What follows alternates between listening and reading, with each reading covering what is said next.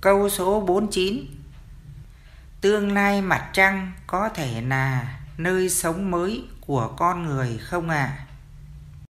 Thưa cô, mặt trăng là một vệ tinh hỗ trợ sức hút cho trái đất, để trái đất có nước lớn, nước rồng chứ không phải là hành tinh nhân quả mà loài người và vạn vật có thể sống được.